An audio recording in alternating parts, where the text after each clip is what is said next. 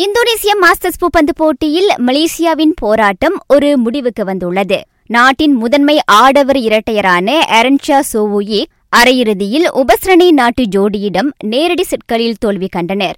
அவர்களைப் போல் கலப்பு இரட்டையர் பிரிவைச் சேர்ந்த தன் கேன்மேங் லைபேஜிங்கிற்கும் நிலைமை சாதகமாக அமையவில்லை. அவ்விருவரும் சீன இணையிடம் தோல்வியுற்றனர்.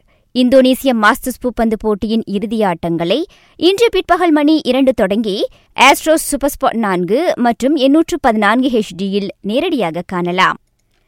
இங்கிலீஷ் பிரீமியர் லீக் ஆட்ட நிலவரம் மேன் சிட்டி புள்ளி பட்டியலில் முதன்மை வகிக்கும் லிவர்பூலுடனான புள்ளி வித்தியாசத்தை குறைக்க தவறியுள்ளது. கிறிஸ்டல் பேலஸுடனான ஆட்டத்தில் சிட்டி அவ்வணியுடன் இரண்டுக்கு இரண்டு என சமநிலை கண்டதே அதற்கு காரணம்.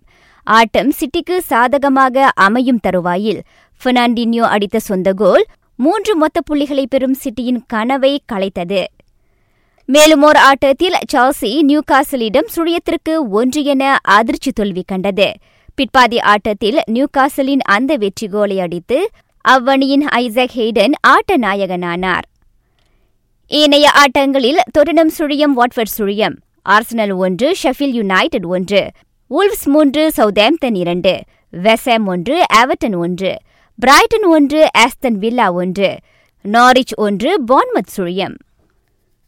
ஸ்பெயின் லா லீகா ஆட்டத்தில் ரியால் மேரிட் இரண்டுக்கு ஒன்று என செவியாவை தோற்கடித்தது.